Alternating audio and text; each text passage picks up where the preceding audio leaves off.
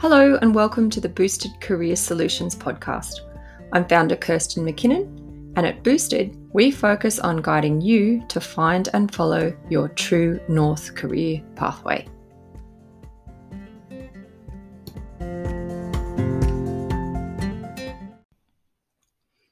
Today, I'm going to be talking about asking for help. In addition to working, helping people to find and follow their true North career pathways, I'm also a volunteer youth mentor for a number of charities. This week, in one of my youth mentoring sessions, we discussed asking for help. And it was a really interesting conversation, so I thought it was worth sharing. For some, asking for help is very easy, but for many others, asking for help can be very difficult. For those who find it difficult to ask for help, the reason can often be because they feel like when they do ask, that they're being a failure, they're, they're failing, or that they are inadequate if they have to ask for assistance. If you relate to this, then I'm going to suggest a way for you to consider asking for help with a new perspective. One of the beautiful aspects of life is that everyone knows things that we do not know. They have knowledge and approaches that are different to our own. When we ask for help, we often open the door to learn a new way to complete a task or to solve a problem. There was a time when I felt like I had to work out how to do and solve everything by myself. And I felt disappointed when I needed to ask for help. I felt like I should have I should be able to work everything out myself. Uh, I equated asking for help as incompetence on my part. Oddly, though, I greatly enjoyed giving help to those I care about. And the volunteering work I do to help others brings me great personal joy. I was happy to give help, but I really struggled to accept it. After some traumatic life experiences challenged me, I realized I had much to learn about the importance and benefits of receiving help. When my daughter was critically ill in 2014, my life was in complete chaos.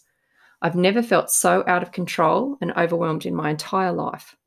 I was constantly battling dark thoughts as every day brought a new complication.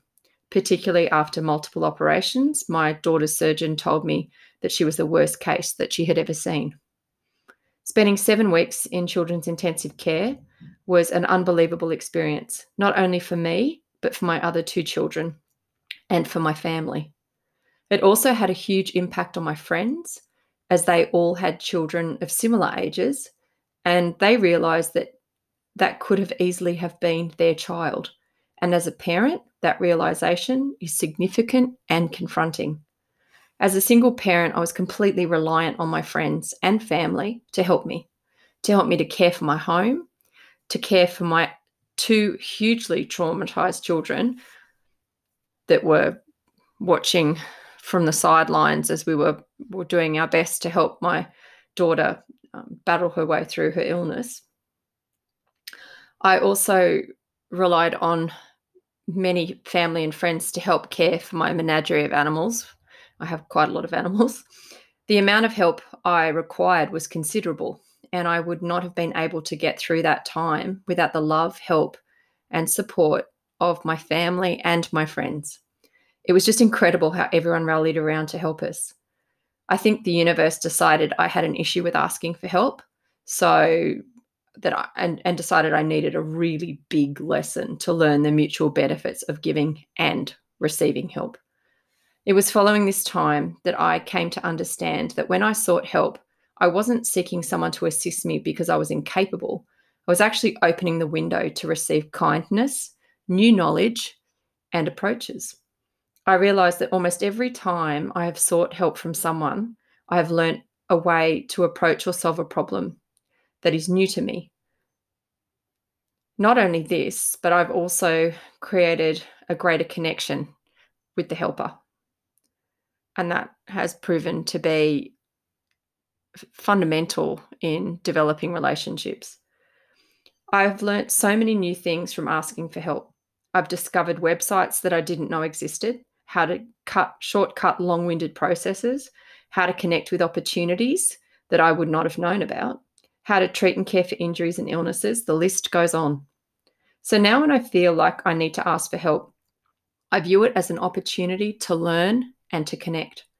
When help is exchanged and gratitude and appreciation is extended, the positive energy that results is truly magic.